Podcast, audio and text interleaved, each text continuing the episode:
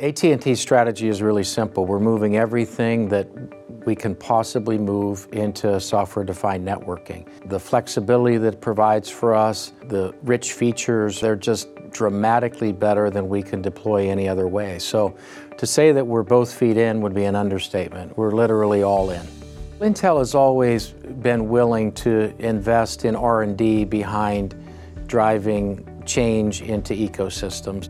We have a long history of working with Intel to move through some of those changes that have hit our industry. We have some joint R&D investments. We have people working with one another. When you have two organizations like AT&T and Intel, philosophically aligned and tactically deployed, special things happen. We finished our first deployments, but the question really is, uh, the great one is how do customers perceive it? What are the differences? And the differences are really around the, what we define the user-defined network cloud is what we call it.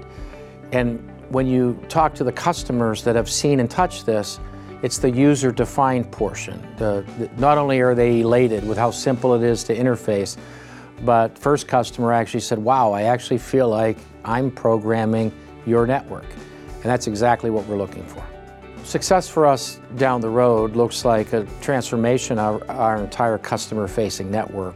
I think Intel is going to play an important role because we're not going to be able to solve some of these technical hurdles ourselves, particularly as we get through the first and second waves of maybe the simpler parts of deployment and get into the really high performance stuff that people today can't conceive of being able to accomplish. And so that's where AT&T and Intel are a powerful combination because the I can't conceive how that would be is the area that, that we're going to get to.